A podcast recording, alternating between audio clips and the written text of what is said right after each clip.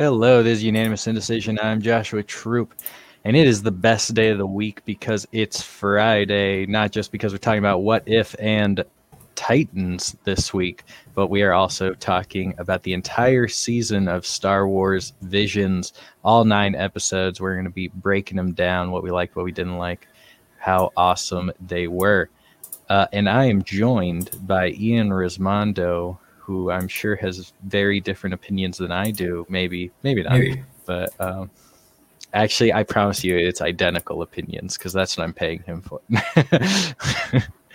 He's being paid to be a yes man. I, I hate when you just like tell it out to the people like that. Oh, okay, Kind of ruins the whole my whole Um, reputation here on the I show. don't. I don't pay him to be a yes. man.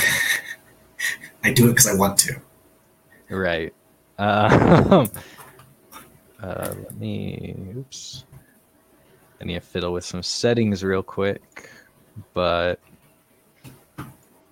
uh, could you talk again, Ian? Uh, talking, talking. Yeah. All right. That's good. Uh, just wanted to check something. But uh, yeah, if this is your first time listening to us, I just want to remind you that there's many ways you can find us: Apple Podcasts, Spotify, wherever podcasts are sold for free, or you can join us live on Twitch.tv/slash Unanimous Indecision, the name of the show, if you will. You can hop in the live chat, share your thoughts and theories about Star Wars visions, about what if, about Titans, and what how glorious that show is. No sarcasm whatsoever. None. Um, and we also do two shows here. Uh, one is this show every Friday, 6 p.m. Eastern Time. At least we try to make it 6 p.m. Eastern Time, uh, where we talk What If and Titans every week. This week's a little special since we got Star Wars Visions dropping a whole season on us. Which we're just so thankful for. man. Uh, and uh, we do another show on Wednesdays, 6 p.m. Eastern Time, talking about a movie uh, where we review it. And then we also talk about this past week's movie news, which is going to be exciting. That's going to be an exciting one already. I, I already know because we've gotten uh, one or two articles that I think are are wor- really worth talking about. Uh, I won't spoil that, uh, but that'll that should be a fun one. I also don't have a movie for next week. Maybe something is will surprise me this weekend, but uh, I'm just super busy as of late. Uh, thanks for the follow, Hal Hal. Uh, really appreciate it. Uh, and uh, so let's jump into what do we normally start with? We start with Titans, Titans usually, because that's what I haven't seen, so get out of the way. right? We get it out of And the I way. can and I can like show my disappointment with the series as I'm hearing it from you. Okay, so the episode that we've been waiting for finally happened. There's which is to find out what Raven is doing with Donna in Themyscira. Dude, you've been talking about that for weeks. yeah, only for like two. I think it was at like episode six that I was like, and this is episode nine. So, Three weeks ago. uh, yeah. Uh, so, so the episode finally came, but it wasn't totally about that. Actually, it was about a couple other things also. Okay. Um, it was a little bit about Batman. It was a little bit about Dead Hawk, and it was a little bit about Tim Drake, Mm. which is very interesting. Um, but I, it was a pretty good episode, if not for how nonsensical it was. um, so basically, Raven is working with the Amazonians. And before I get into too much more detail, I just want to remind everyone that we spoil stuff here. Uh, we spoil all the movies and TV shows we talk about. We want to talk about them in their fullest kind of conversation you have around the water cooler at work, lunch table at school, or wherever you talk about these things. You want to talk about every little detail that you can remember um, to to express your surprise and disappointment. Um, but so Raven's working with the the Amazons to revive Donna, Okay. and ultimately it's just not working. It- It's just not working, and Now were they using like Lazarus pit or like homeopathic? Like what were they trying to I don't know. Hope. Okay, okay. They're just kind of hoping she comes back. Like I Uh, understand why it doesn't work. um, but then Raven's like, I can bring her back with my powers. And they're like, You have disrupted our ritual. And so there's like a lot of conflict there. Um, and Raven just is ultimately not successful either. And so, uh, because Donna is in fact dead. Uh, Okay. and uh, Raven's story in this episode was actually like pretty good, possibly the best part of the episode. Okay. Um, which is like Raven's like, then I don't even know what I'm doing here, and they're like, no, you need to, you need to be disciplined for your mistake. You need to understand the laws of nature, and you you need to understand who we are before you can leave. Um, and so she kind of goes on this journey where she learns a lot about the Amazons and um, actually has a character arc, which I think is pretty cool. Uh, uh, Donna, who also has a character arc, okay. who is also dead, uh, uh, her character arc gets passed to her from Hawk in the afterlife. I'm sorry. yeah, Um, so over half this episode is in this black and white um, purgatory scape hmm um, where we're following Tim, who's on a train, who apparently died last episode. Which, like I said, Connor could have just speed ran him to a hospital and come back and saved his life, but no, they chose to wait for paramedics, and then he died. So again, that's on the Titans. Uh, but no consequences because he's alive at the end of this episode. So, uh, so Tim wakes up in this uh, uh, uh, I don't even know what you want to call it. Purgatory, like I said. But it's like really weird because like at one time they're like, yeah, the train's taking us to our destination, wherever that may be. And some people are like, oh yeah, you know, the train to hell or the train to Hades. And I was like, it's so weird to me that how like I feel like this happens so often in uh, a lot of pop culture things, a lot of comic book things, especially that they're so quick to like recognize the existence of hell, but they won't acknowledge heaven as as a hopeful thing. And it's like It just doesn't exist. I was like, that's kind of weird. Um, but uh, but that regardless of that, uh, Tim's like, nope, don't know what I'm doing here. I don't know why. I, I don't even know how I died. Um, Donna finds him and they escape the train together. But Donna's like, no, we gotta like. Because Donna's been dead for a while, so I was I was surprised she was still on the train but I guess that's be- probably because of the ritual that it was still kind of clinging on to her, Okay. almost saving her, maybe. Um, and so I guess that's why she was on the train for so long. But she's basically decided that she's going to ride the train all the way until her destination and go on to what's next. But of course, she's trying to save this kid and help him make the same decision, Tim. hmm Um, but then, surprise, surprise, they get saved by Hawk, who's like, What are you talking about? We got to go back to Earth. he's like, I'm not done. and he's just super optimistic and like, We got to go back. I got to teach Jason Todd a lesson. Vengeance. it's a good. Uh, yeah, that's exactly what Donna says. She's like, You just want to go back for revenge? And he's like, Hell yeah. that's Uh, great. I love that. Yeah he's he's in his fullest um and basically in this purgatory space the train is like safety and when you're off the train there's like a ton of ghouls and other creatures i guess we only see ghouls though Okay. um, that basically are dementors for lack of a better word they're basically Okay. dementors that will Sure. suck out your soul and then you die actually and there's just nothing else um, so that's like the the least optimal option um, but then they're like, yeah, there's this rumor about a way back. And so they chase the rumor and they find the way back. Also, it made no sense. The the rumor was like about an upside down tree, and that's literally all they knew. And they just drove and came across an upside down tree. Interesting. So just wow, kind of lucky. I, wa- I was like, wait, like how big is this space? Is it not that big? Also, you would think that wouldn't they want to try and talk to Aqualad? oh man, how well Aqualad's probably already moved on. Okay, but like you would at least think they would like try and look or something. You think they'd try? Maybe Donna has tried. I mean, she's been there a while. She's been there a few months, so maybe maybe that did happen. Okay, okay. Um, it is kind of funny though that because Hawk died like episode three, Donna died at the end of season two, and they didn't catch back up until episode nine in the after. Like they've had some time to get that they could have ran into. That's true. That's true. Um, especially since Hawk should have appeared on the same train, like, and Donna just didn't notice him or something. You're Uh, but yeah, like she was super shocked to find out he was dead, and like there, there, there's a lot of good like character interactions there, and then it became very predictable because Hawk was like the one that was most motivated to go back.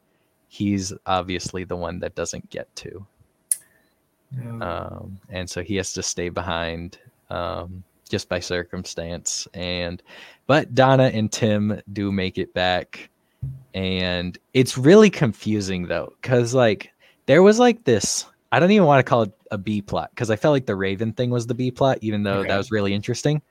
I only call it the B plot because like time devoted to it.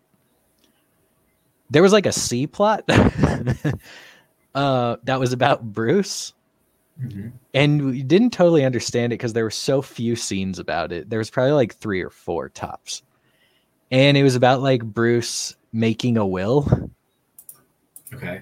and his lawyer's like, "Are you sure about this?" And he's like, "I've never been more sure."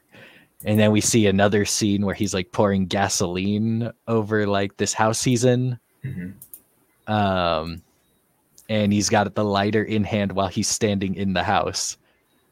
Um, so it's like, oh man, he's gonna kill himself. And then Donna comes back. But here's the part that confuses me. so Okay. Donna comes back and her body is in Themyscira.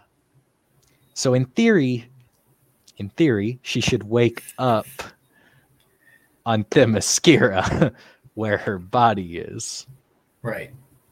That at least makes some semblance of sense when talking about people coming back from the dead. Where does she actually wake up? I don't know. We don't actually see her wake up. We just see that her and Tim go down this bridge and then like color comes back into the frame and Tim like starts complaining about a wound and you hear like hospital noises uh, and then it shows a quick shot of Tim in the hospital and then they both fade out. And then the next thing we see is Bruce light his house on fire. Now I'm not talking about Gotham Manor. I'm not talking about the manor uh, or Wayne Manor. Okay. Um, he's in some other castle somewhere else that we don't know where it is. There's no location given. And he's burning it down. And he's burning it down with himself inside it. He kind of suffocates, he passes out. And so he's going to die, um, killing himself. Donna saves him. How? I don't know. I'm happy she did, though. How did she get there that fast? How did she? How did where she know where he was? How did she know he was in danger? How did like I kind of thought with like the way it was teasing, I was like, oh, Bruce is gonna kill himself and show up in this place also. And but no, that just didn't happen. He didn't get to that point yet. And, and I was like, that would have made more sense if they could have saved him in purgatory rather than saving him in the real world. Because it just didn't make sense. I didn't understand the the physics behind Donna knowing that Bruce was in danger, knowing that he was killing himself, knowing where he was, knowing like getting there that quick. Like all these things just stockpiling just did not make sense to me. I was like, if it was like, if it wasn't Donna and it was like Wonder Woman or someone that like maybe would frequently check up on Bruce or something, could make a little bit more sense. Mhm. But it was just very strange. If it was Superman, would have made sense. like Uh, it was just weird. um I do. I said it last week as well. Like I, this show seems so weird. I is this the episode that confirmed that there is an afterlife? Is that what you were saying? yeah, purgatory. right. Yeah. It- Why? Why? because feels like they need characters to come back and they have to have character arcs even after death like I said, Donna didn't want to come back, and then she changed her mind. She decided the fight wasn't over. She had a character arc even after death. Jeez. Um, it's the greatest writing tool, you know, as a as a creative writer, the ability to give your characters character arcs even after death is unlimited resources. Top tier. Uh, but only if they want to come back with vengeance or some other like yeah. yeah. That's the thing that I think Arrow hit well, despite it bringing a lot of characters back from the dead every single time, maybe not every single time, I won't make it such an absolute, but just about every single time a character came back from the dead on Arrow, there were crazy consequences to doing so. They either had bloodlust, they wanted re- like crazy revenge that they were hell bent on. Like right. it wasn't it what it made it seem like it wasn't necessarily the great the best decision to do. When. Oliver came back, he came back as like this ghost creature. um, like a specter. Like, yeah, there there was there was consequences to coming back. and it's like if you're gonna do that, yes, there needs to be consequences because otherwise all you're doing is yeah, sure, it's creative that you're adding character arcs even after death, but you're removing a lot of stakes and making death somewhat arbitrary. Right. Because um, it's like even though yes they were fighting ghouls on their way back and that's why hawk has to stay behind can't he just find another way to go? Like he has unlimited time you know? As long as as long as he doesn't lose his motivation he can just keep trying. Right. um so yeah. i don't know. Um like there was a physical barrier because like the bridge they were walking on like broke but it's like you've got unlimited time dude you could right. you could try and repair it. um, yeah, I don't know. It's a crazy show, but the episode finally came. Now I have no idea where the show's going because that was the only episode that I was like, this event has to happen. Uh, I was surprised about the Bruce thing. I didn't expect that in the episode. Um, but yeah, now Hawk. also, the other weird thing. Do you remember the Titans Trucked episode? Yes. Which I believe is titled Hawk and Dove. Yes. Uh, the the first episode that really gives us the origin story of Hawk and Dove. Um, where his was were they were raised together, right? Him and Donnie. They were they were like I think so. They were raised together. I thought, yeah. So so like pseudo brothers um, yeah. Uh, Donnie shows up at the end of the episode to Hawk in this purgatory landscape and is like, come on, other people need our help here. And it was like, dude, how have you not moved on? You've been wow. here for so long. wow. Is he gonna come back then? Is he like Dude, I have no idea. I would not be surprised if in season four we get another purgatory episode where Hawk and Donnie come back. but then kind of poor Dove, right? She lost her mom. like, and that also is kind of weird because like now you can just be like, oh, tell your family, tell your family friends, like, hey, whatever, when you die, make sure to hold that grudge because you'll have a chance to come back if you're you're there long enough. Yeah. It's so weird. It's so weird. Uh, like I said, Strange. the Raven uh, arc in the episode was pretty good. It saved the episode. Uh, watching Raven like learn about what she can and what she can't do. Right. Um, and what other people have suffered. That's not just her life that's miserable. Um, well, I'm glad they finally are teaching her that. Yeah. Uh, I mean, her life's pretty miserable. Don't get me wrong, but, but yeah, it is nice. Uh, I can't wait for her to find out that Jason killed Hank. um, that'll be a good one. Yeah, I don't know. I, I guess I'm expecting her to show up back in Gotham next episode. Um, otherwise, I have no idea where the show's going. Um, All right it's it's so nuts. It's crazy, man. I don't know if we've ever talked about a show being like this nuts. Maybe Legends of Tomorrow, just how wacky it was, but hmm I don't know if there's another show that was just like, dude, I don't, I don't get it. None of this makes sense. Yeah, Legends of Tomorrow's kind of that crazy, It's a strange show. but Legends of Tomorrow is like more an- anthologically crazy. Like even though they do Sure. have season arcs, each episode is kind of focused.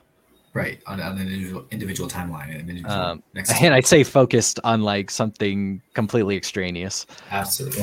like, um, but yeah, whereas this is like a pretty tight story that's just crazy. yeah, I don't know. It's it's a nuts show, but I enjoy talking about it every week to vent to you about the nonsense that this show uh, and anyone else who's listening. You got first-hand experience trying to make it understand for you. I'm getting second-hand experience, and it doesn't make Yeah. any sense at all. It doesn't need to. unless these three episodes really turn it around, I don't think I'm watching season four. I'm off. I'm done. It's getting too crazy, man. That's really bad because no other show that we've followed has done that to you. Uh, Runaways, I didn't finish. Yeah, I, I was thinking DC House, but yeah. Runaways was fair. Well, I mean, DC House, I haven't finished Flash or Supergirl or any. Did you Batwoman. finish Stargirl? I haven't finished Stargirl either. Okay, never mind. Well, Stargirl, they're still making. I mean, they they're still making Flash, but like, but we don't follow that anymore. yeah, I I don't have an interest to follow it anymore. Um, because Flash is too repetitive. The Supergirl VR arc really went nonsensical to my mind. Just that one line of dialogue where they said they were making this like VR reality for like PTSD people, but they were going to make it for mm-hmm. everyone so that they could fund it. And it was like truly the metaverse kind of thing. And it was like really awesome. But then like two people like committed murders with it and someone was like cheating on their wife with it and they were like i can't believe someone would use this technology for evil. And i was like what do you think technology is? I was like technology is inherently just a tool. Like it's like hammers aren't evil. They can be used to build or they can be used to kill as we learn in thor.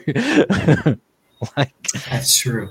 like what do you think technology is? When they said that line i was like i'm out. How could you not build like you build a vr setup and you didn't anticipate people cheating on their spouses in this alternate reality? Like that was an easy thing to imagine. Uh, It's like the first thing that comes to your head, and then you think like, oh, wait, it actually be used for good as well. right. Yeah I, I go to the negative things first. Um but yeah when, when that show did that i was like no how how is that logic? Like that's too much for me as an engineer that hurts me. Um but and it's not to say it doesn't happen in real life but it's very frustrating when it does Mhm. um so yeah and then flash was too repetitive. Batwoman it didn't feel like they knew what where they were going.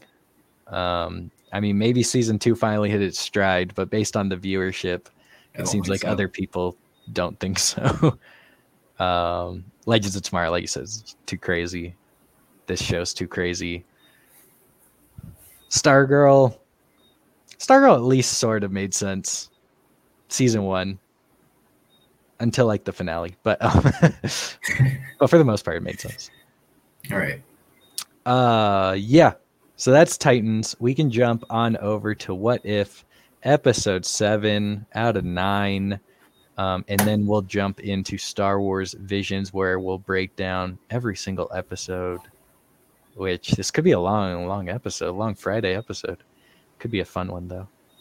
Um, what'd you think of What If episode seven? I thought it was interesting. Um, Neutral word. yeah, I don't really know. So I would had first off when you told me the the title of it, I was like, wait a second, this doesn't really make sense. Right. Because It's like what if Thor was an only child or something? yeah, what if Thor was an only child? And so my mind immediately uh, shot to Hela, and I was like, okay, well, he Right. didn't really know who she existed at all until later. but they're talking about Loki, and I was like, well, he's not really their brother. Like, he, we we heard in Avengers he's adopted. Yeah. Um, I don't know. It was interesting. Uh, we definitely got to see like a side of what Thor could be when he has had like no one to stand against him ever. right. Um, I Yeah. it was weird. What, what, he has so much conviction in his Right. Yeah, I mean, it. I guess it sort of did, at its core, it made sense that like because that is kind of the way he was at the beginning of Thor, Mhm. but like, I just didn't care. This was the least interesting episode to me. Like I didn't care that every, all these partying was going on. Sure, there was a fun moment with Darcy and Howard the Duck, That but was fun. like, other than that, I just didn't care. this episode honestly felt like um, it was like, hey, here's all the people you recognize from the MCU, and they were just all at this party. Like, Yeah, and I think that might have detracted a little bit from it. I don't know. Just But like it was weird though, right? Because like, when does this take place? It felt like it was still near the same time as Thor one, with Right, like the Jane was um, trying to figure out with the Jane scenes. right. Um, But are we saying that Odin but like, Odin sleep like six years earlier than he would have normally? which, which maybe could have happened because remember they they even say in Thor that like he's been holding it off for so long. true, true. So maybe he does go earlier, but my issue is that like does Tony not get kidnapped by the Ten Rings in this universe, and why why does that not happen? What about Captain America? That's a hundred years ago. What what what about that? Uh, like like there were so many things about other Avengers that I was like, wouldn't they like Shield has a still problem with it? Wouldn't Shield be calling those Avengers to go stop Thor? Like they're talking about nuking Thor. I was like, you have the Avengers for a reason. Like that's why the Avengers Initiative exists. like was to deal with external threats. yeah, and like go stop Thor. So where are those people? That's where I thought the story was gonna go, and it just never went there. And I quickly realized it was never gonna go there, and just devolved into this Earth party, which I was like, that makes no sense. Like, And then some of the stuff we saw was just, it was like just showing off. We saw Surtur like hitting on um, yeah, Statue of Liberty. We it was saw, like a clip show. yeah, really, it was. It, it was weird. is very weird and like the earth party makes no sense to me because it's like do we really think that if thor showing up and being in a jovial mood would make us not care about you know having enough money in our wallets to eat like like how is thor solving that crisis Right. like um so so it's just very weird uh, on a lot of levels to me. It was my least favorite episode. I just was not interested at all. I ha- I would have to look at the other titles to remember them all, but I definitely don't think this is up high on my list. Yeah. It was funny. I had a good laugh for a lot of scenes, um, but story wise, it was just kind of like a presentation. I don't know. It was just fan service. Yeah. Yeah. And it's kind of funny because it's the only one that has a cliffhanger. That's true. um, that I suspect might be led up to in subsequent episodes. Because I think I saw an image of um, T'Challa Star Lord that didn't look like it was from episode two. It didn't look Oh. like it was from that episode. So I was like, what episode could that be? And so maybe that Guardians of the Multiverse episode will see the un- the unity of Star Lord, Captain Carter, Right. um, Thor, Captain Marvel, I guess is in here. Um, I don't know if the zombie crew will come. Um, but but yeah, just a handful of characters from previous episodes um, to go fight Ultron with the Infinity Stones, yep. That was. Uh, that's what I got out of that too. which is pretty devastating. I feel like, although it was it was Vision inside Ultron, right? It was Vision inside Ultron. Vision's evil again. Dude, Vision's getting a bad rap lately, man. I say Paul Bettany must be having a blast. yeah. Yeah, he Oh my gosh. Yeah, He's a long way from Jarvis. That's 3 times this year. like uh in WandaVision and then in episode well last week's episode, right? So episode six and then episode seven. That is crazy. Three in a year, but two back to back. Two back to back. Yeah, they're hinting at something. They're telling us Vision is evil. Um Yeah. Yeah, crazy cliffhanger. Um I, I'm more excited about where it goes than this particular episode. Um Yeah, I don't know. Other than that, I'm excited to see what what they have left. Uh, it does look like there's going to be some inter or multiversal war. that's about to happen. Um, yeah. So maybe like the last episode, we'll see. Uh, you said characters, but maybe we'll just see like different locations or something. Or Could be that too. Yeah. um, that we Could see him in isolation, yeah. right?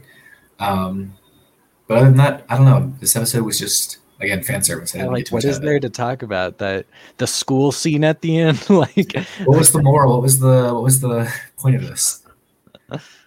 It felt so much like a a child children's episode that was like this is the party episode while the parents aren't home and they're literally scared about the parents showing up.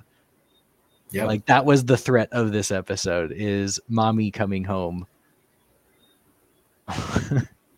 It's like although this Frigga must be terrifying if every other person was able to play along with that. oh yeah. Yeah, that's that's I don't know. I don't know, man. I'm waiting for next episode. also like talking about it. really crazy difference between like when Odin like falls into his Odin sleep in Thor and she like never leaves his side versus the instant he falls Like, asleep. All right, well, I'm heading out and going. I'm going on vacation. it's like you literally could have gone on vacation while Odin was awake and that would have been much easier. You know? You're kind of in charge here. Uh, uh, it was all silly. Very. Uh, it was cool to see. I will say, redeeming aspect of the episode. Loki was blue. He was blue, and he was much taller. I didn't quite understand that, but I guess Frost No, giants normally are frost giants normally are taller than Asgardians. yeah. But he was a runt. That was the whole thing. He's know, not short by choice. He's just short. an illusion, perhaps. Uh, maybe, but he hasn't. He didn't learn any of the magics, so he didn't. Yeah, I, I don't. I don't know. Uh, but it was cool to see him blue. All right, shall we get on to Star Wars? It's also a bit before we move on. Okay. Just one last thought. It's also a bit disrespectful. I mean, Odin like kidnaps Loki for the sole purpose of Loki and Thor to be raised together and to be raised as brothers to to bridge the two species. And this episode just spat in that face. That was like, had They they, not been raised together, they would have been as close as brothers. That is true. That's a good point. there would be no war with Jotunheim. There would be. I was like, what? That's a little unrealistic. Uh, yeah, I don't know. Crazy. Yeah, we can move on to Star Wars Vision since we got nine episodes to talk about, and most of them will be much more optimistic.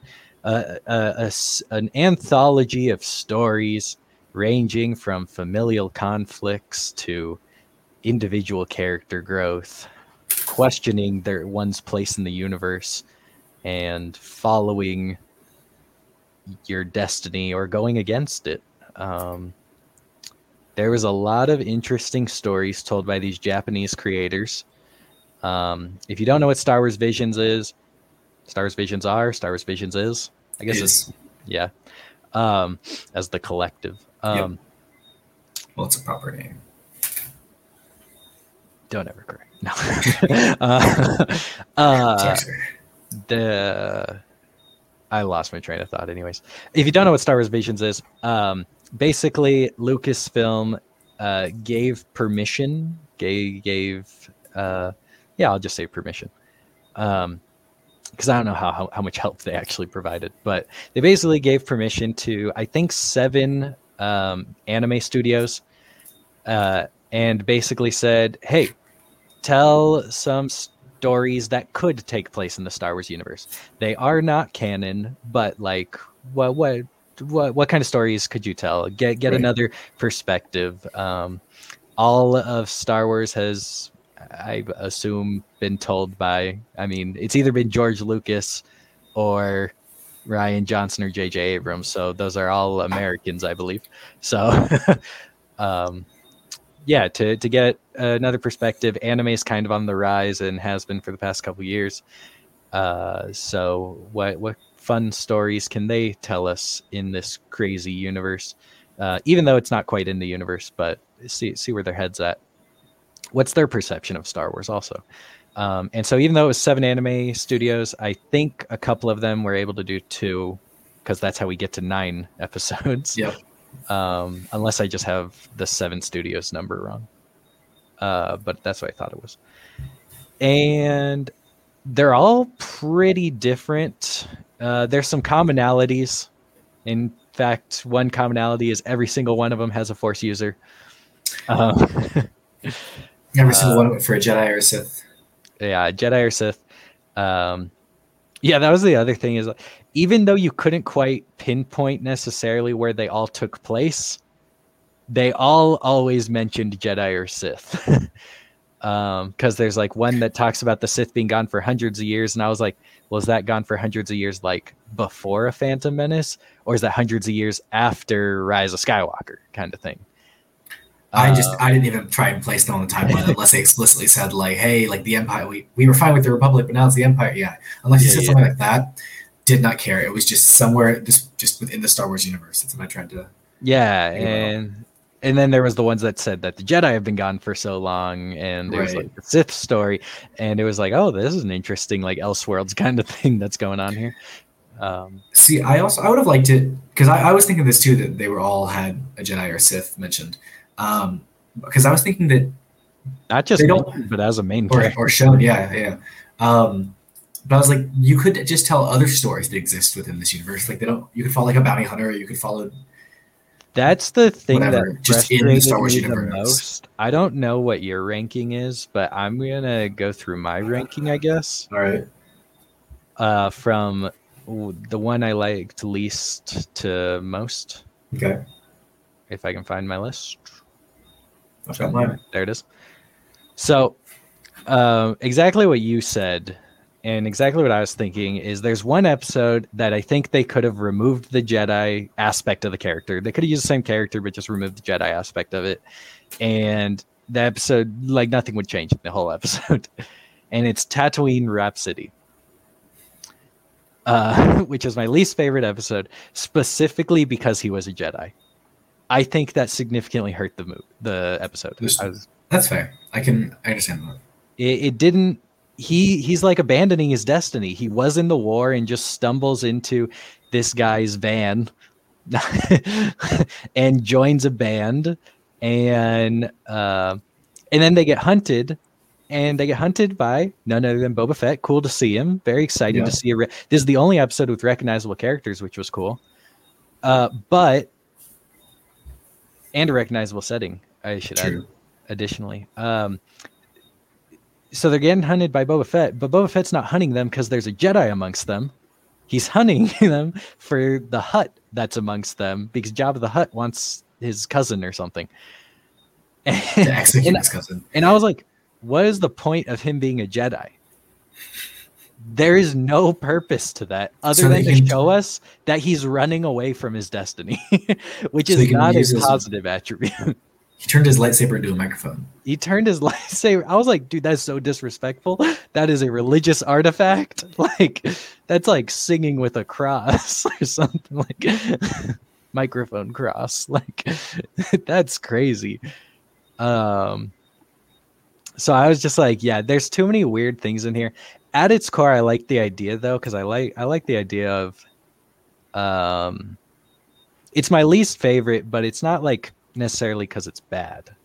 Okay. Um, it's just my least favorite because I think a lot of things don't necessarily work in it.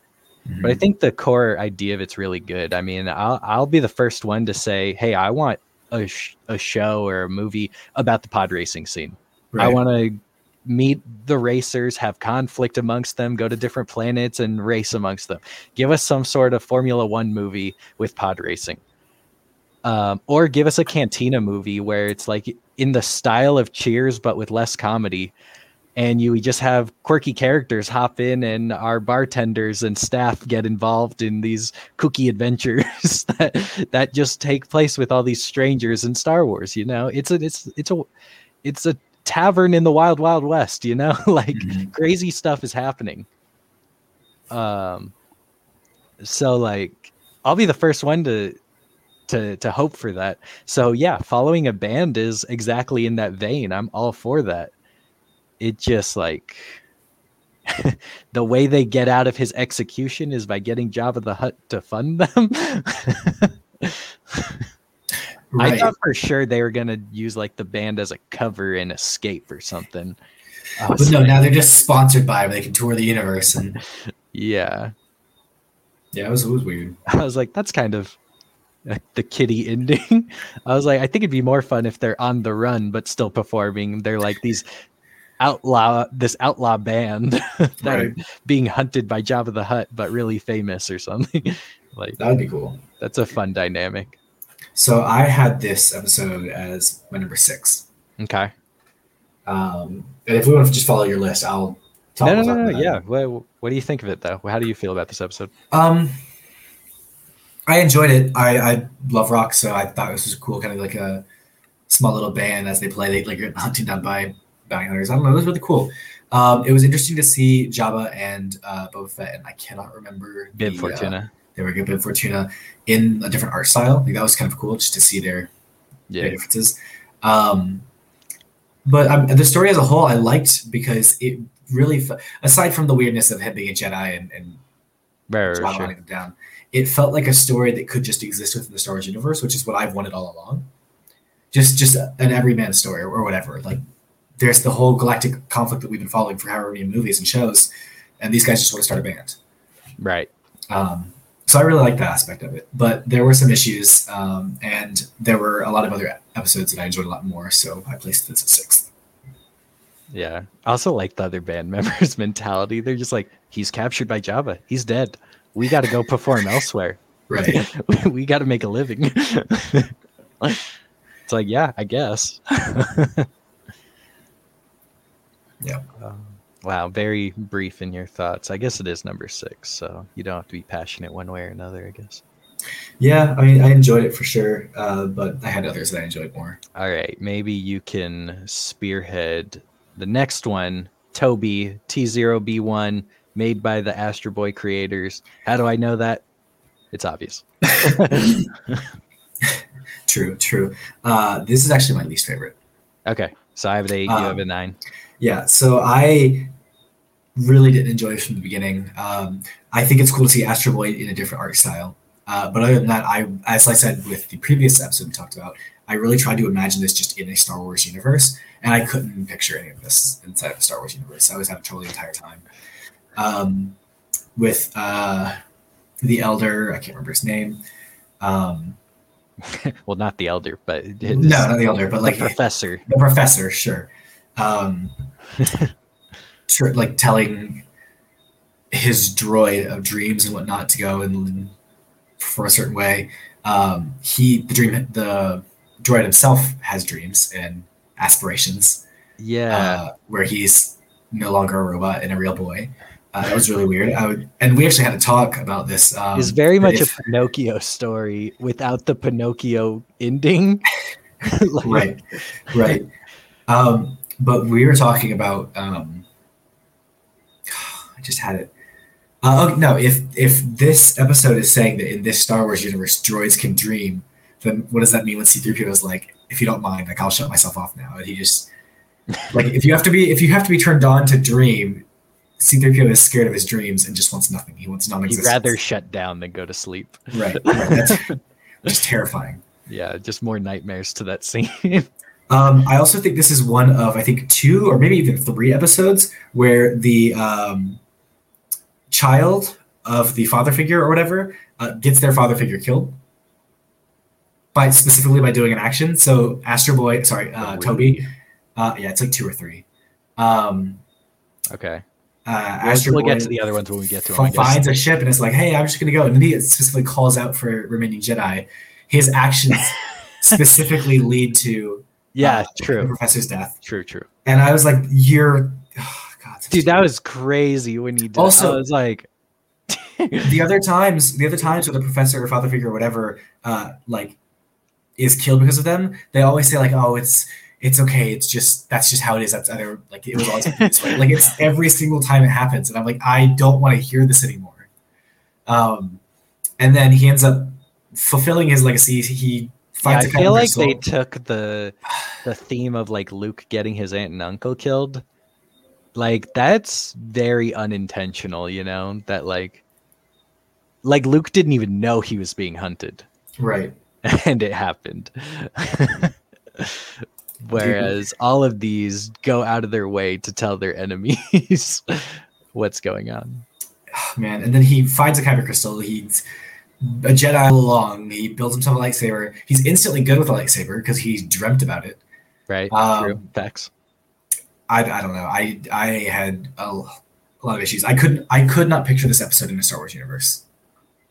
Yeah. I had a lot of problem with the droid things. I was like, if you would have just made Astro Boy a real boy, I would have had much less problems with this episode because a lot of my problems come from him being a droid. Oh, actually, I took a picture Um, when he when he when it rains and he's like missing the professor. He's crying.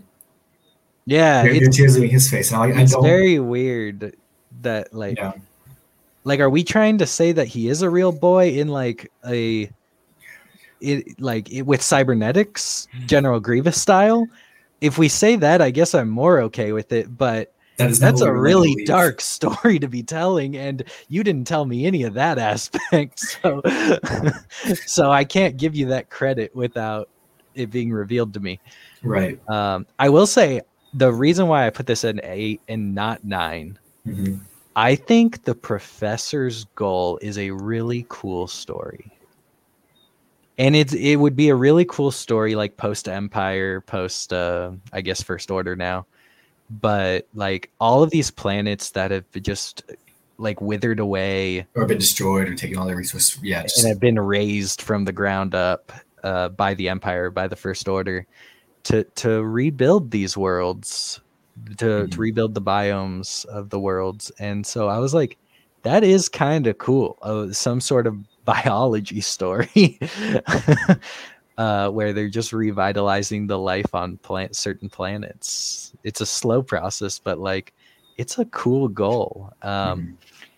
and and the ending of it how they uh how like you got to give credit where credit's due um astro boy has all these standard jedi aspiration young jedi aspirations of adventure and you know the very things that a jedi does not crave um and then but but by the end of the episode he's very conscious that he's like no i'm going to continue the maybe the boring life but the life of revitalizing these planets Mhm. and I was like, wow, that was kind of a, a nice ending.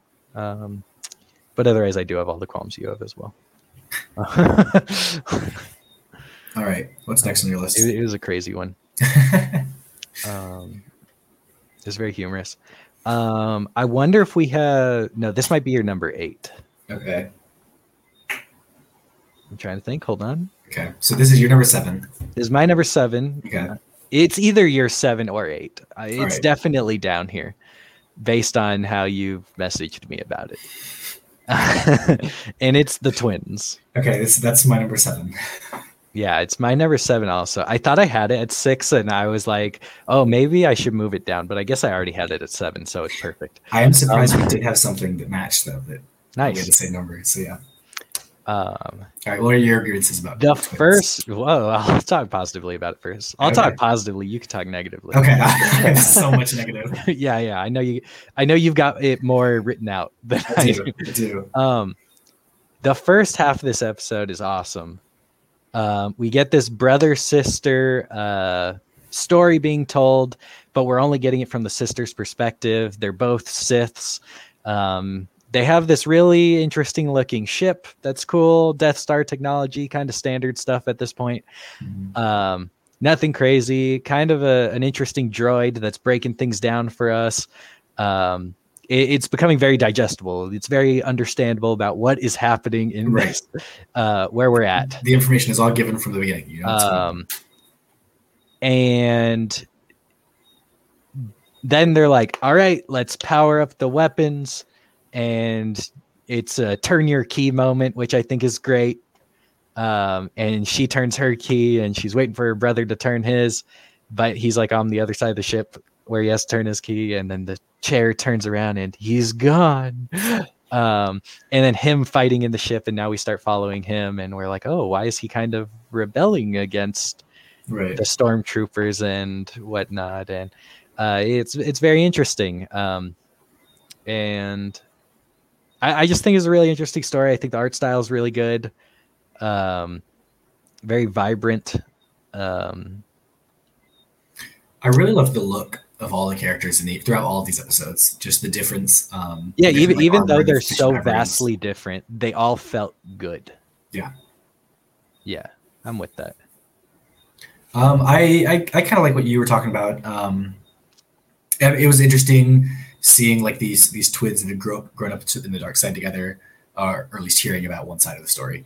Um, also it was just so interesting like all that backstory we got even though we didn't really get the backstory but they were like we were made together that like they were Right. clones or something and and I actually went back and looked at that scene because There was- like sh- briefly flashes like them and there was all this like cool stuff setting up this moment uh for this episode and i was just like I, I was like enthralled by all of that aspect that there was so much detail to the story Mhm. Uh, but if you want to why. Um, because the second half of the episode I, I want first off, I want to. I have a question. Why would he? sh- Why would they allow him to have an X-wing? If they're fighting That off like that makes no sense to me I if they're fighting off the Republic or whatever, and they know that the X-wing is like their ship of choice, why? Why is he? Is he allowed to have one because it shows he's rebellious and he's not actually a bad person? So he used Luke's ship. Like, yeah, it was so weird. I was like, yeah, that that is ju- so strange that he's just got an X-wing lying around. it's like mm, that's not standard issue. uh, yeah, very weird. The X-wing is very weird, but that's not even the weirdest thing that happens. It's not. They Um, fight over their energy source, which is like a, a very large kyber crystal. Yeah. Um, and the fight quickly takes itself outside. Uh, he tries to escape, but she catches him Outside into space. outside into space, and she catches him with her lightsaber whips, uh, which are very prehensile. Like they're not. They don't just like lash through stuff. They can like catch onto and grab. It's it's yeah, it's really weird. they're like sentient. kind of. They're very very uh, Otto Octavius. yeah, Um, yeah, yeah, yeah.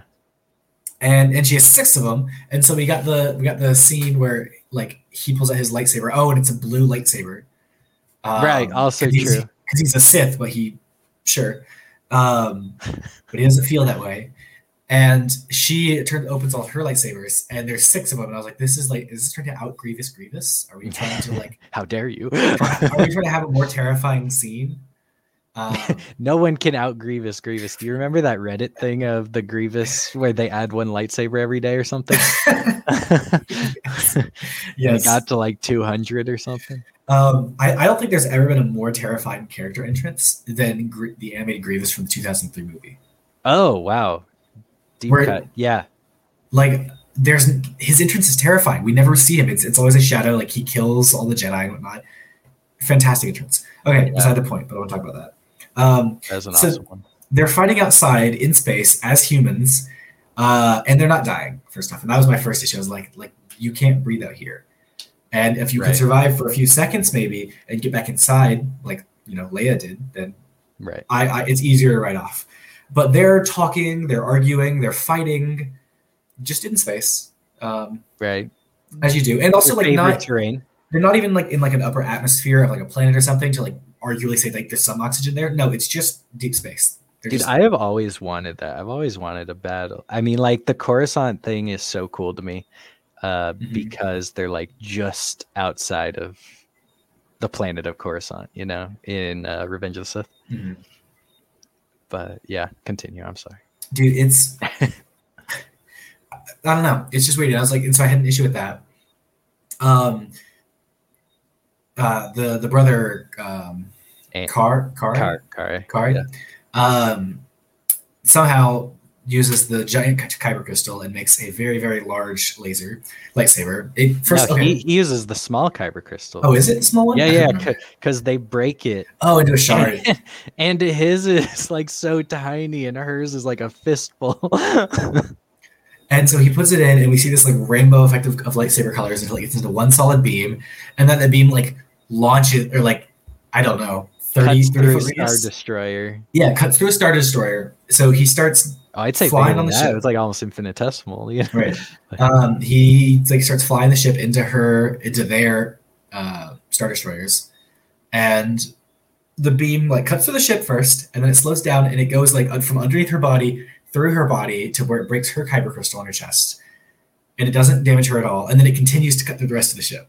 Yeah, it's I- so weird. I th- when I first when okay when it first started like cutting into her, I was like, "What? They're gonna commit to this? Like it's oh, I actually know. gonna?" I was like, that's crazy. I, I was about to have such oh man, kudos to them if they had done that. I know. Uh, and I was a little bit disappointed after that, and I had issue with that.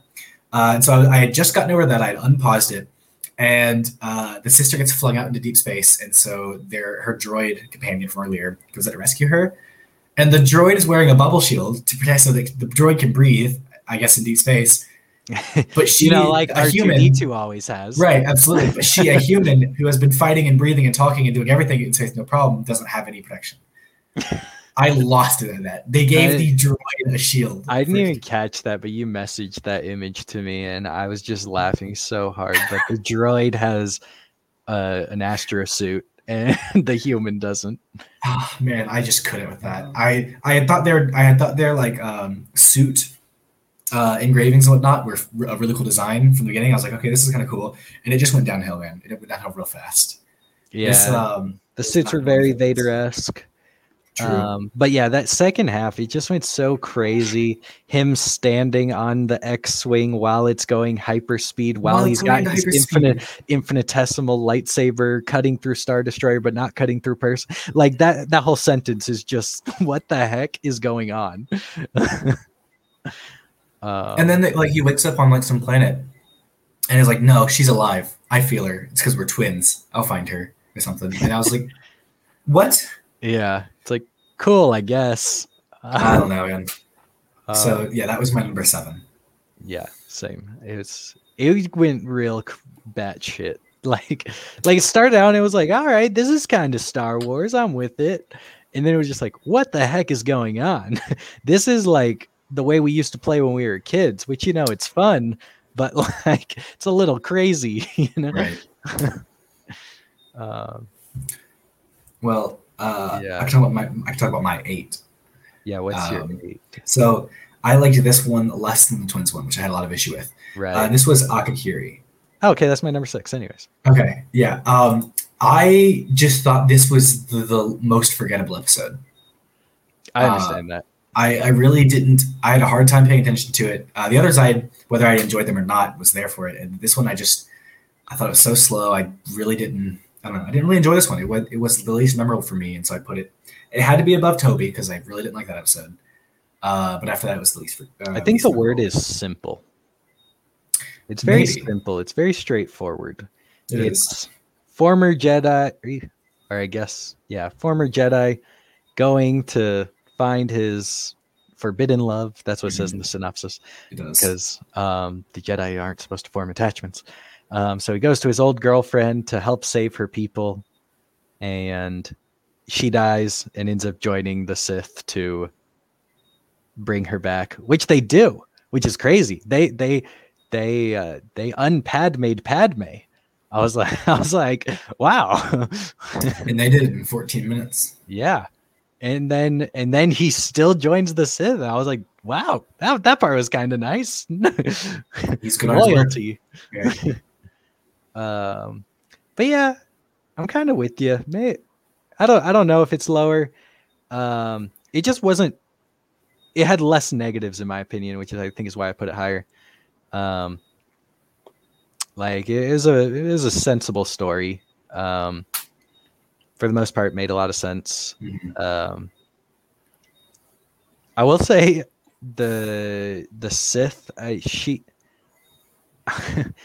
at one point I didn't. Re- they were just like the Sith is taking over or something like that, and then like all of a sudden they she when uh, I forget what her name was the Sith, but uh, she was like, "I'm taking my people back from my brother," and I was like, "Wait, she's your aunt." Did we know that? Did I miss that line? um, I was like, that's a whole different thing. I like, um, but yeah, I mean, it was kind of a nice story, nice love story. Um, those two other characters were kind of fun, Mhm. um, helping to transport them. Um, I also just I liked if his. they were fun. I really didn't enjoy them. I think they had good moments. I, I think, I, I think they had good good moments and bad moments. Mhm. Um, but I really ultimately just I also just liked the Jedi character. Um, I liked Akakiri and I don't remember his name. Um, the Jedi character seemed very similar to the one from The Elder. Yeah, and I think that's why I liked him because I really like that stoicness Mhm. and um, that caring without showing that he's caring, but or showing showing but not telling that he's caring. Um, and so that's that aspect I really liked about it, but but yeah, I get what you mean. It is pretty forgettable. It's very simple. It's very Yeah. simple. Um, number five, Lop and Ocho. Also, my number five. Nice. Crazy. It's like we watched the same thing. um, At least we didn't get them all the same. so I will say my top five, I think are all very good. Well, considering uh, all of our top five are the exact same, Well, my top five. uh, I don't know about. I don't know about yours, but my top five are very good.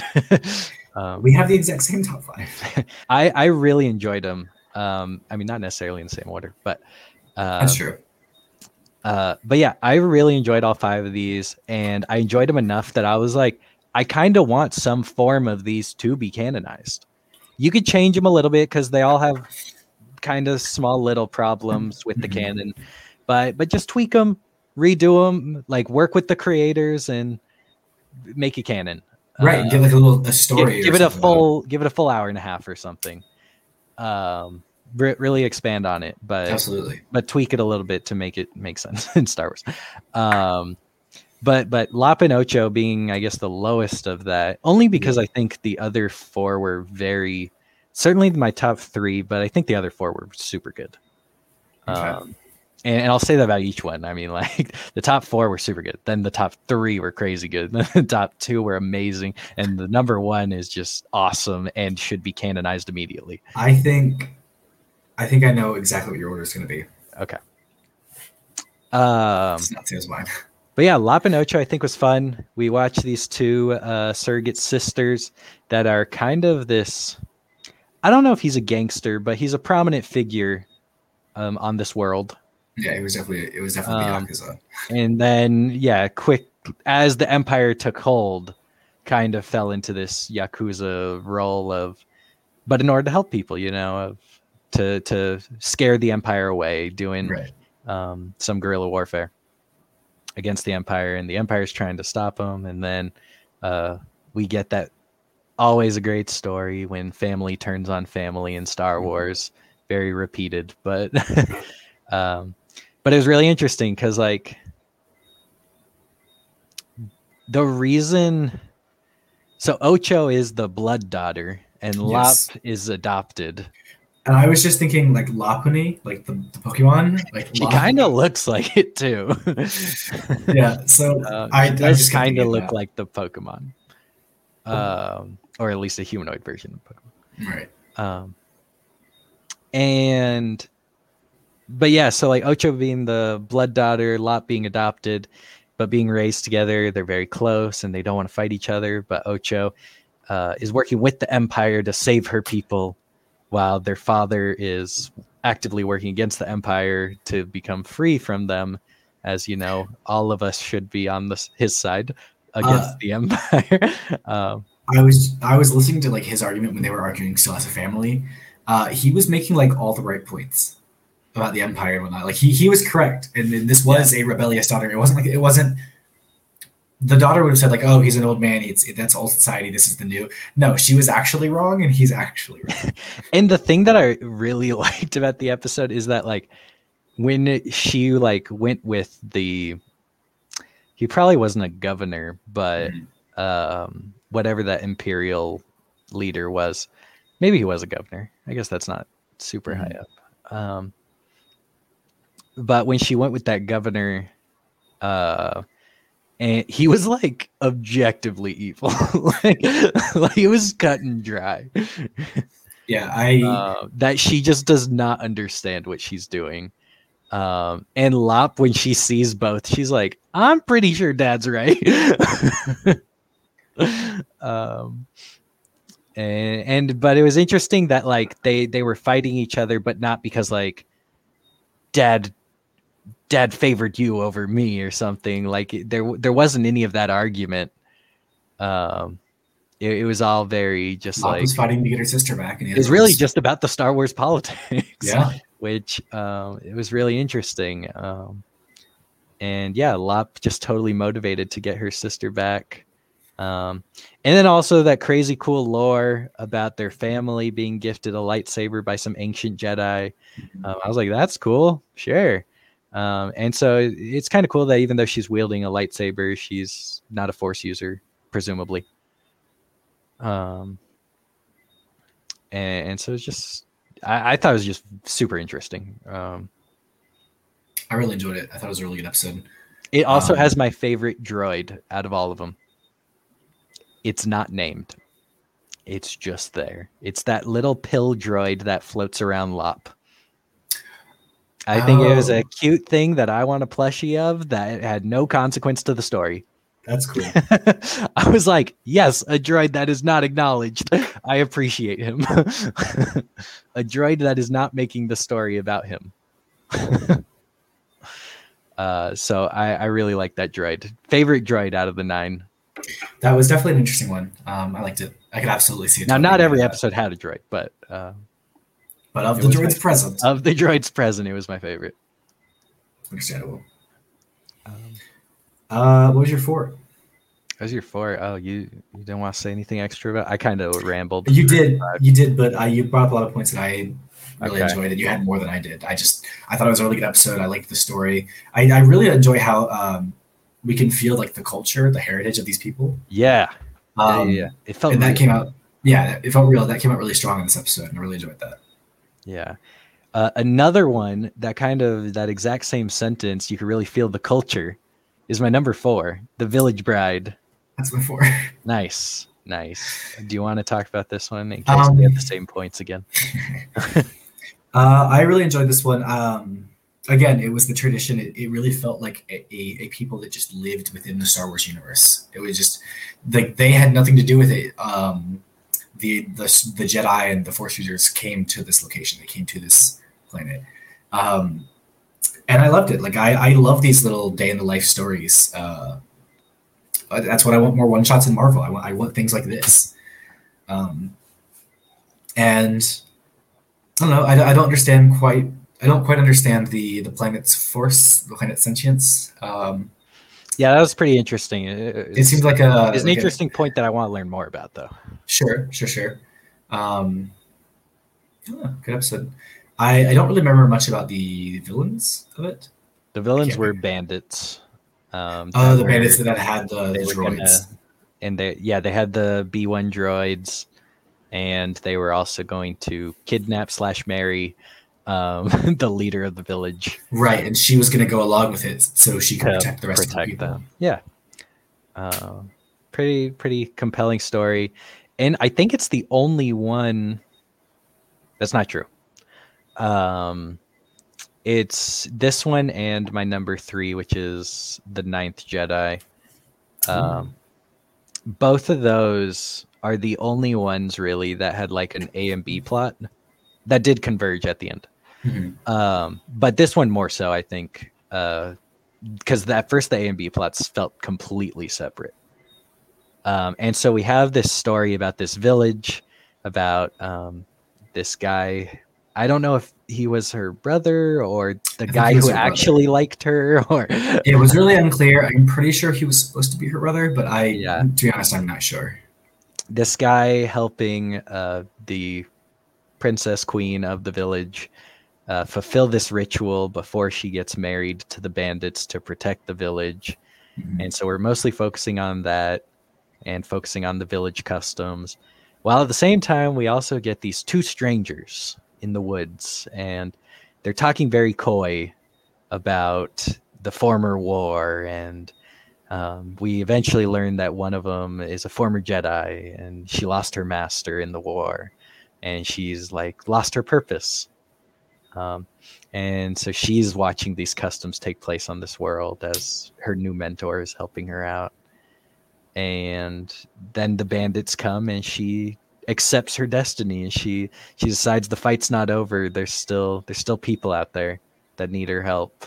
Mhm. Um, and it was just a really cool story. Like I said, the culture is a huge impactful part, but I also think um, I, again, I don't know her name. Um, there, there were a lot of episodes where names just weren't said of all the characters, which I can appreciate. Um, it's just hard to talk about. Right. Uh, But- descriptors. she, yeah, but seeing her like when she stepped out into the open and said, "No, I will protect this village," and it was just like, wow, cool, like nice, powerful. Mhm. Um, and so yeah, it was just really heartwarming. I enjoyed it. Super good. Uh, my number three is the Ninth Jedi. You didn't say you two, so I'm assuming it's not your number three. It is not my number three. My number Okay. three is the Elder. Ah, okay, okay. Uh, so Ninth Jedi. Where do you have the Ninth Jedi then? It's my number two. Okay. The Ninth Jedi, I think, is awesome. And the only real problem I have with it is that there's some slight misunderstandings about lightsabers and the Force. Other than I- that, though, spectacular episode. I agree with that. I think this episode is very well done. Um, I my issue as well is that it doesn't. He said he made some modifications, uh, and his modifications apparently let the lightsabers kyber crystal change color, uh, Which is depending on the user's Crazy to me. allegiance. Yeah. And I don't think kyber crystals are chromatic, so Yeah. Not to my knowledge. Not yet. Not until they need to sell those toys. that is true. But but I was like, man, they Disney is definitely going to canonize this to sell toys. Uh, absolutely. Uh, aside from that, I, I was like, I just really want this to actually be exist within yeah. Star Wars. The other thing really was also this he was like, I also put on a modifier to where it could change its length. I was like, that already exists. That's already a thing in the Star Wars universe. that people can change lightsabers lengths. like uh, but changes based on their power within the Force. yeah, I was like, So his daughter's is like three times the length of a normal lightsaber. right. Um, I was like that that borders into the twins uh, problems, but uh, yeah, the changing colors thing I thought was weird because I was like, no, the whole point is that like you're drawn to the one that is like It's natural to you. It's representative of what you stand for. Um, yeah, whether it's I think yellow is about protection and green is uh, more force oriented, blue is more lightsaber oriented, more physical. Blue is combat. Green Um, is like philosophy. yeah, yellow is the Sentinels. Right, protection. Uh, I forget what orange is, and purple is like this towing the line, um, which we see a purple lightsaber wielder in this episode. We do because his Uh, allegiance was a little bit flaky. I feel like that was the only thing that wasn't done super well. Was his character? It was interesting. It just wasn't done super well. no, because we didn't know it until it already finished. We're like, We didn't know it until it was important. right, right. So like, if we had Um, had some dialogue of him where we, he was like, "Wait a second, that sounds a little slightly off" or something, that would have maybe made his character a little bit more interesting. But Right. But otherwise, this very short 15, 20 minute episode had two twists in it, and they both got me. They both worked. they both shocked me. We follow this Jedi, Ethan.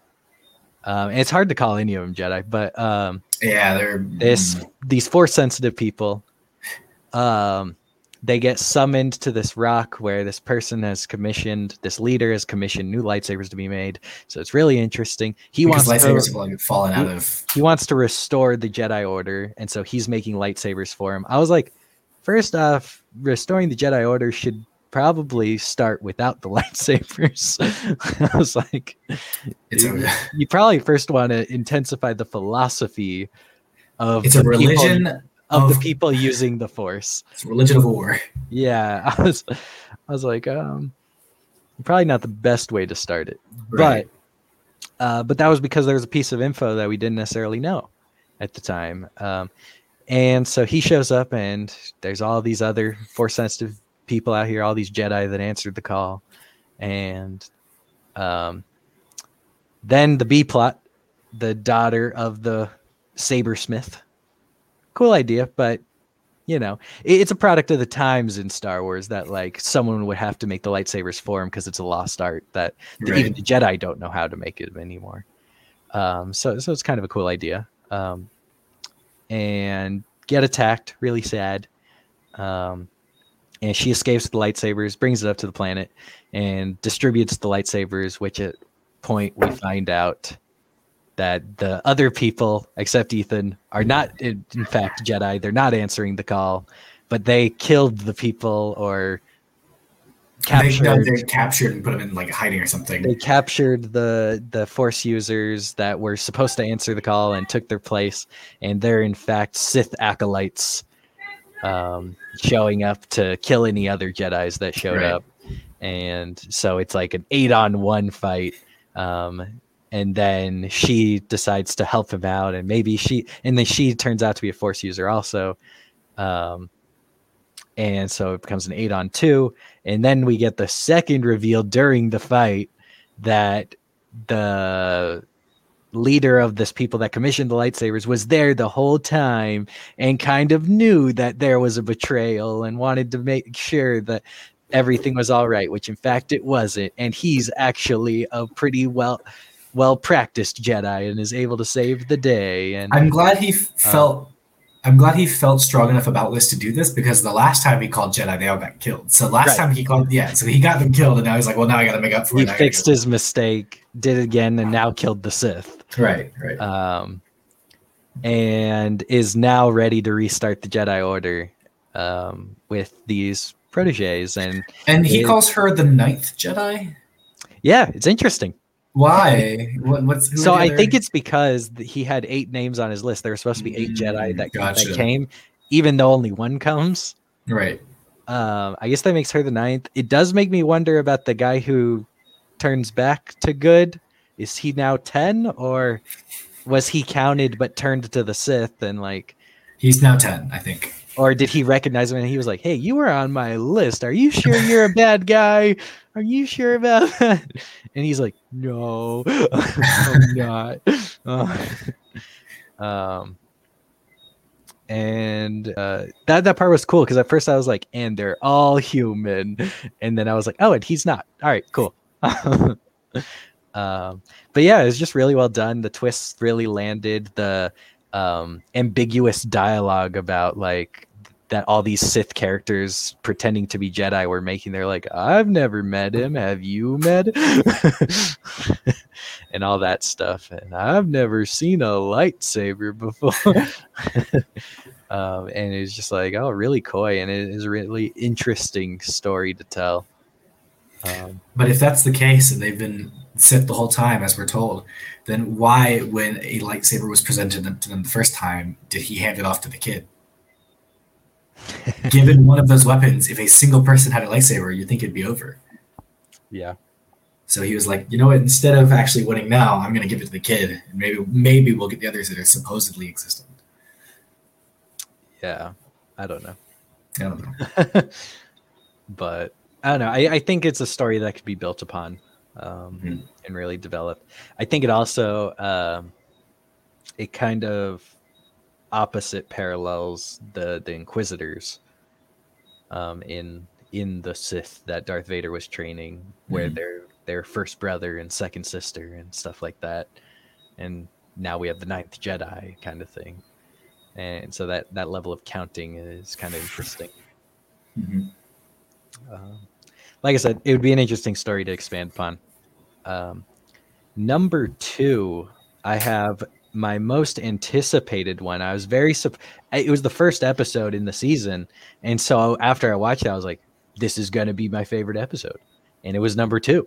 So, um, It was my favorite episode. it was your favorite episode, the duel.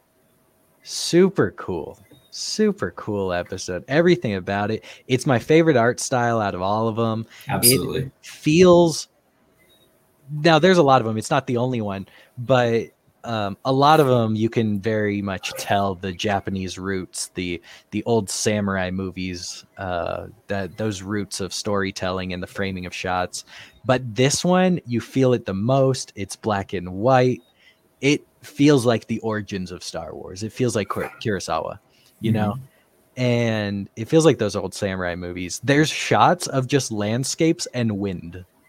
I was like, that's a samurai movie. like Right. The wind is insane in this. Um and my two favorites, this one and the elder, um, they're the most samurai out of all of them. Mhm. And I, I think that's partly why I like them, but they also both follow very stoic protagonists and um, very mission oriented. Uh, but but yeah, this one was just really good. It was really interesting. There's so much going on uh, with this conflict of again village being attacked by bandits.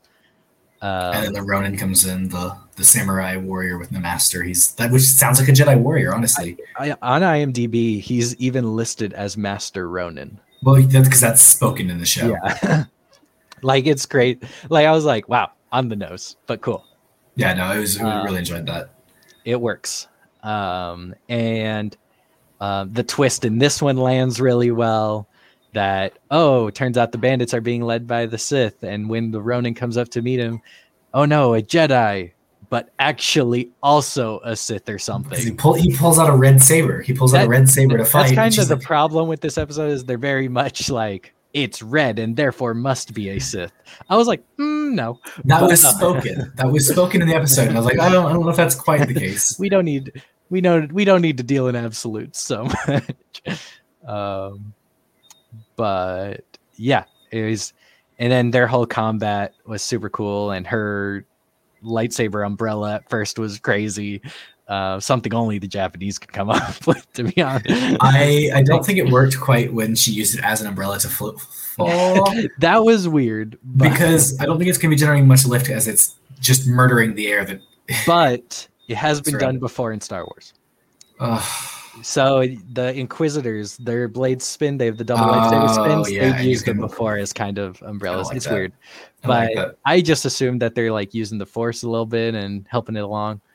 Uh, I don't like that. uh, yeah, it is a little confusing, but eh, hey, I mean, Jedi could jump crazy distances without taking damage anyway, so That's true. That's you true. don't need you don't even need the umbrella aspect.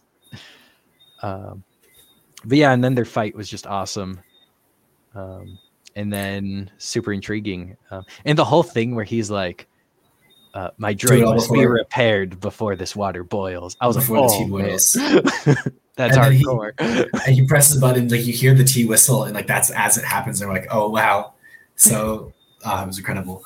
Um, I was kind of confused at the end when he get, he gifted the like umbrella holster sheath, whatever, um, to the guy. He was like, "Really? You'll give this to me?" I was like, "Why does He's What not going to hold on to it. right?" Um, I mean, I think it has. And already took the kyber crystal out, so like it's not useful. Right. It doesn't have the kyber crystal, but I think it does have like intricate circuitry um, to you know channel the kyber crystal. You know, True, true. it's capable of wielding such power sources. It should be pretty intricate engineering. Mhm. Um, yeah, I mean, it was your favorite episode, man. I I enjoyed every second of it. I don't. I'm not quite as um, eloquent in my words as you, um, but I I thoroughly enjoyed every single moment from this episode, from beginning to end. It was incredible. The fight scene uh, with the waterfall, where she Oh, the first brought the log to like part some water. So you could- uh, cool. it was incredible. Um, yeah, from beginning to end, I really enjoyed this. Uh, the twist at the end where he had, he opened his like coat sleeve and he had a several red kyber crystals and he gifts. Uh, the whole thing was great. I, I really enjoyed it. I liked the culture idea of um, like the the first born male has to be the father, so like or not father, sorry, like the the um, the man of the house, and so like as his dad was unconscious because he was Oh, sick, yeah, the the young boy boy was acting chieftain. That I really enjoy all that. Yeah. um yeah it was just really powerful like is he and it was just it was super good and then i was left with so many questions at the end i was like wait is he some sort of sith hunter or is he a kyber crystal collector is he trying to build a weapon is he what is he what, what? I just assumed Sith Hunter. I, I assumed that too uh, that he's probably a former sith and hunting down like all his old brethren Mhm. um, but it's interesting that he's like holding on to all these knickknacks, maybe to bury them all together or something. maybe Um, trying or, to make an des- infinity or try and destroy them, or maybe purify them. Maybe he'll go the Ahsoka route and try and purify the kyber crystals. It is the only story that we have confirmation of additional material being published for it. It is getting a tie-in novel, still not canon so far, uh, but it is getting a tie-in tie-in novel, novel. makes it seem very much like it's going to be canon. Well, no, it's just tie-in novel to whatever its story is. I mean, they're standalone Star Wars novels. um, True. but yeah, it's just a little extra to this story. But I agree with you. I mean, I think this thing should be canonized in some form of fashion. Um, Absolutely. canonize the Master Ronin character and tweak the story just a little bit um, to make this Sith Hunter realistic to Star Wars, I guess. Uh, but yeah, just super interesting. Uh, and then what was the other thing? The not just the art style, but the black and white aspect, and then coloring all of the energy, the the lightsabers and the blaster bolts, like is very powerful. Um, a lot more intense, I think. Uh, but yeah, so good, so good. Uh, my favorite episode, though, The Elder. This was It- my third, Yeah, um, but it was just so hard with all of the final ones, like the top three. yeah, Um, but thoroughly enjoyed this, and I fully agree that this should be canon. I love the, um, The other, I feel like you could drop in canon right now, right, just as some Jedi. Like, right. like almost no change needs to be made to this. And and it really felt like they were trying to build in a lot of lore because his Padawan was like, out of all the like Jedi you've been out here to the most of the Outer Rim, like it really felt lived in. It really felt like a, a piece of this universe. yeah, Um, so good. Um, and I gotta say, I love the relationship between Dan and Master Tajin, uh, who's voiced by David Harbour. Um, I thought it sounded familiar. yeah. Um, and uh, I gotta tell you, just off of this episode, I was like, you know, if we get more more content with Master Tajin, he's already like one of my top five favorite Jedi. like he's already up there. He's awesome. He he he gives those words of wisdom. He's like a Jedi. Jedi strives for I forget what it is, but a, a Balance and balance and stillness. Yeah. Yeah, and I was like, man, that's so cool. and then, but he's also like, "Eh, don't count me out of the mountains just yet. Um, there's follow- some dialogue that maybe doesn't land super well. It's a little on the nose, but um, Mm-hmm. but Dan is this very stereotypical uh, young Jedi, kind of very similar to uh, uh, Astro Boy. Uh, that he's thrill seeking, he seeks adventure. I mean, he's just like Luke, also. Uh, it's very stereotypical. I was gonna say like Obi Wan yeah, or maybe it- Anakin. It's very stereotypical of these young Padawans, these young Yeah. apprentices to to w- crave more excitement, more adventure, conflict, even.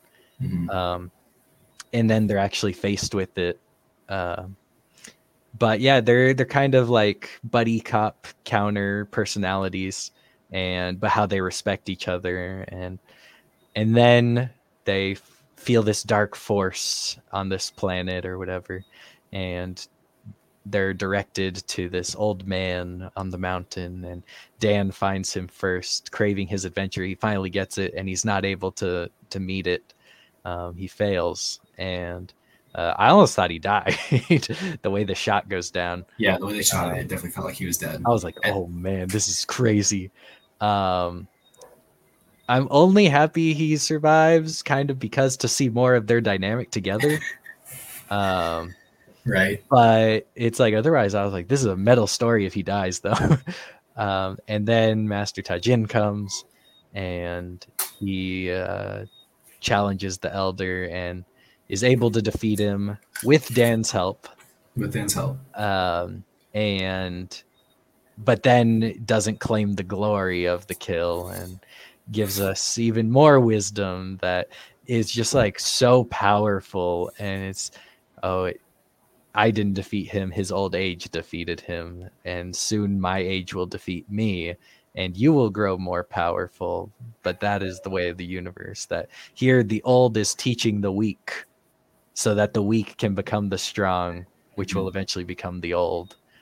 And it's like man that is some heavy stuff. That is awesome um, and I loved it all, and the culture of it all very lived in about how much he knows about this culture. He knows they don't like strangers. He knows they don't know other villages. They're all they're all very unknown to each other. They're very remote. He knows the food they eat. He know like he knows there- the wildlife. there's so many details to it that it's like, dude, he's awesome. Definitely. Uh, he reminds me so much of the Jedi Master that you're kind of following. Uh, he's he's a little bit more stoic and about it, but he reminds me his like knowledge base reminds me so much of the Jedi Master that I can't think the name of that's in the Fallen Order game Mhm. that you're kind of following the trail of. Like he's dead, and you're following the trail of because BD1, the droid, is his droid Mm. um, and so you're like follow, re- retracing his steps and he he was like very knowledgeable about the Zeffo people. And so you get all of these facts about the Zeffo and all the places that the Zeffo went and all these artifacts that the Zeffo knew about. And it was like man this is just so cool. And then the fact that cal's special like force power is to retrace memories you get even more of that. And um, and it felt like very similar to that knowledge base and it was just it was just awesome and it, it was such a simple story that was so powerful though.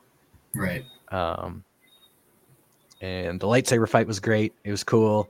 That technique. The way it ended, where he turned off the saber and then and stopped it and moved it readjusted and Yeah, yeah.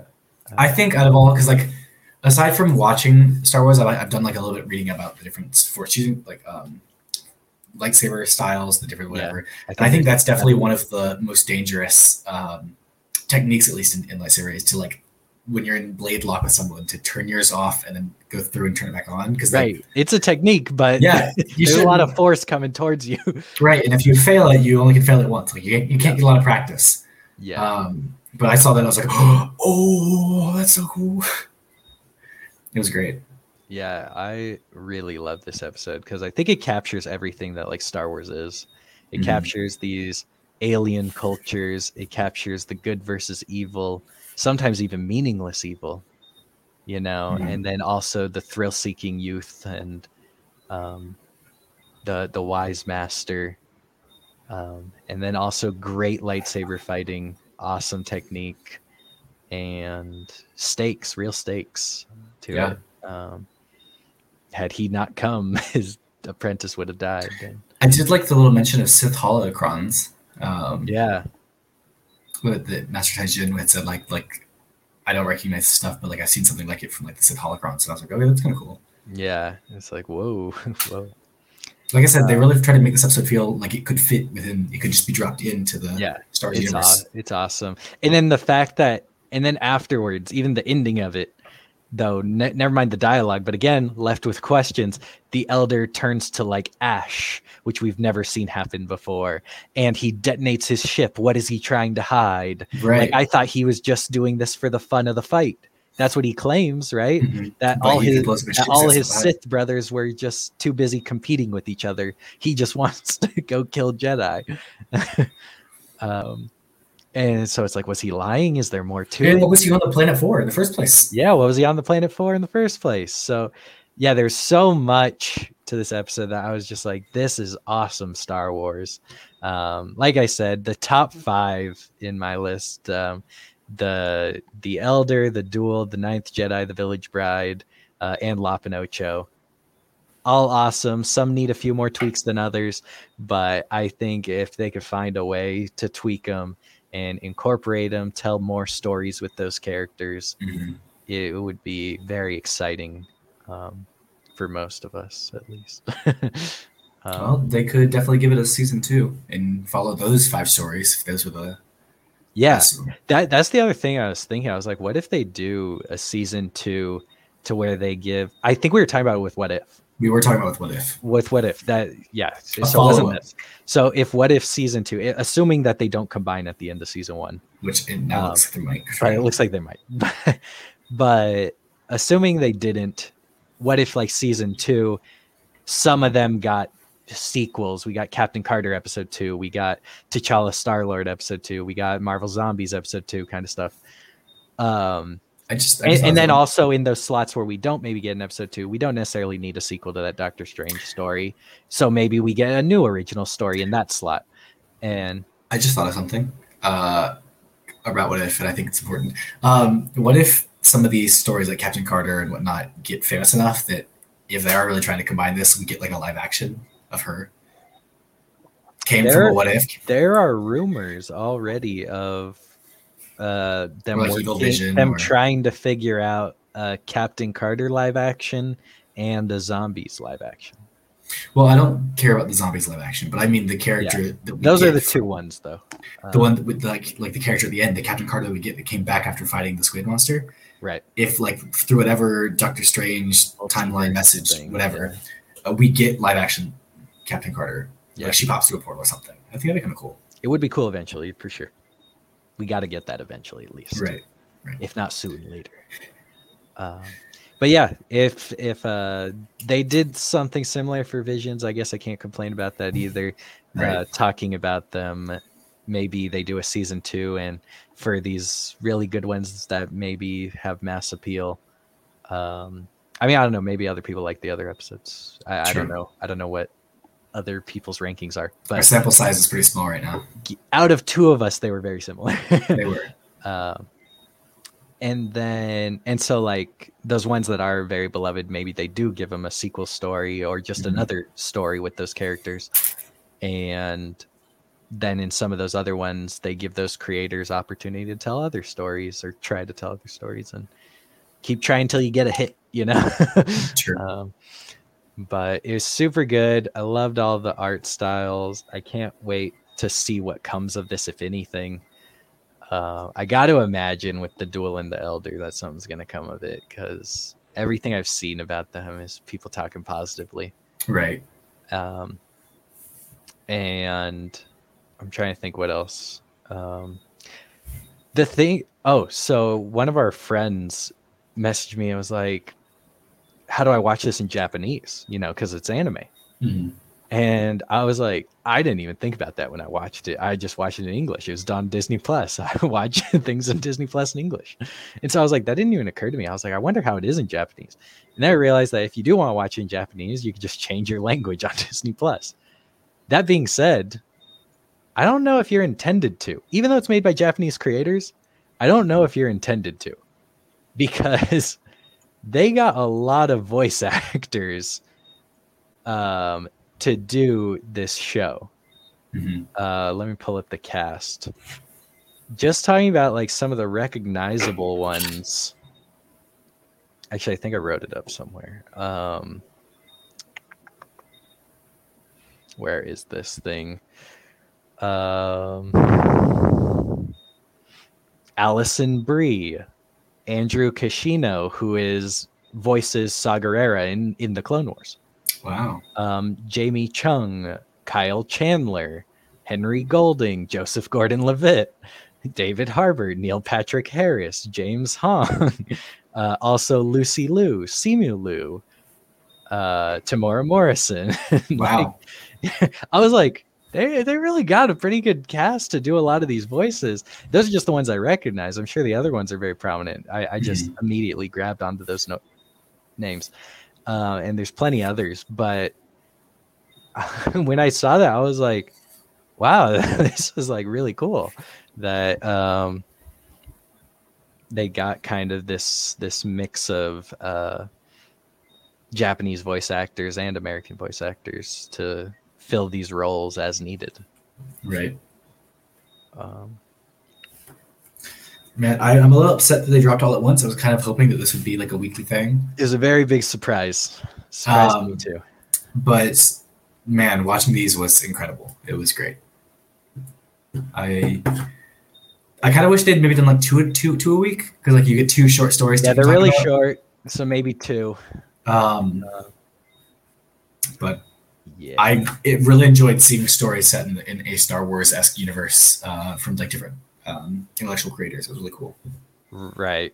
Yeah, I it, was cool. Uh, even though it's not canon, that's a little disappointing um, in some regards. But um, And others not so much. but but but I think it's a good it's a good way to do a trial run. I mean, like way way back in the day, George Lucas kind of gave free reign to writers that he was like, "Hey, if you write it and I like it, it's canon." like that was the old way, Yeah. um, and we got some great lore out of that um, that George Lucas really built upon. Um, and Dave Filoni has subsequently built upon. And then everything's been decanonized, and so now we've got nothing. So it is cool to give these creators an opportunity to create something, and maybe we'll see a couple stories get canonized. True. I'm hoping for at least the Elder and the Duel, um, but it would be cool to see those others in in my top five. Like I said, I'm hoping for all top five of them. Right. Um, and heck, even Akakiri, you could tweak and add so, some more enjoyment there. Uh, it's just more characters, you know. right. Uh, but yeah, it does have the Padme problem. they unpadmade Padme. Yeah. Um, but yeah, the Ninth Jedi, Lop and Ocho. Um, I forgot what my fifth one was. Uh, the Village Bride. Yeah, yeah. Yep. All five of those. Get them into Star Wars some way, some way, somehow. Do it. Give them all a novel. Give them all a tie novel. Work Something to towards the story. Ninth Jedi in canon, and then uh, throw Lop and Ocho into during the Empire. Uh, there's just man, some really cool ones. Or you could even have the Ninth Jedi be a really old story, you know. Um, I mean, you have like thirty thousand years of history to play with, so yeah, start using it. um, very cool. Um, interesting how many Sith became like bandit leaders. I was like. "Hmm, this is a really, this is a weird they're all they're all deserters. yeah, really weird odd jobs. Um, yeah, Master Ronin and Master Tajin, give us more. Uh, should be interesting. Um, I'm trying to think what else. That's probably, unless you have any further comments about the three shows we've talked about, I think uh, we can conclude here. Uh, just as a reminder, we will be doing a show on Wednesday. No idea. It will be a surprise what movie we are reviewing. Um, and then we'll be back Friday as well to talk What If and Titans yet again. and all Mhm. that enjoyment. But see what happens when something like Visions comes out. uh, plenty of enjoyment to talk about. I can't wait to rewatch some of them. I already rewatched The Elder. I'm gonna have to rewatch The Duel though. Uh, so good. Uh, yeah, we are going to conclude here. Ian Rismondo, thanks for joining us. Thanks for having me. I am setting something up on Twitch before I head out. Um, I don't know why this is struggling. There we go. Um, and so that we can conclude. I don't know where that just went. Did it go? Uh, that was very weird. Uh, sorry about this. A little technical difficulties. Okay. Um, yeah. Uh, appreciate y'all for watching. I'm Joshua Troop. This is Unanimous Indecision. We'll catch you next time.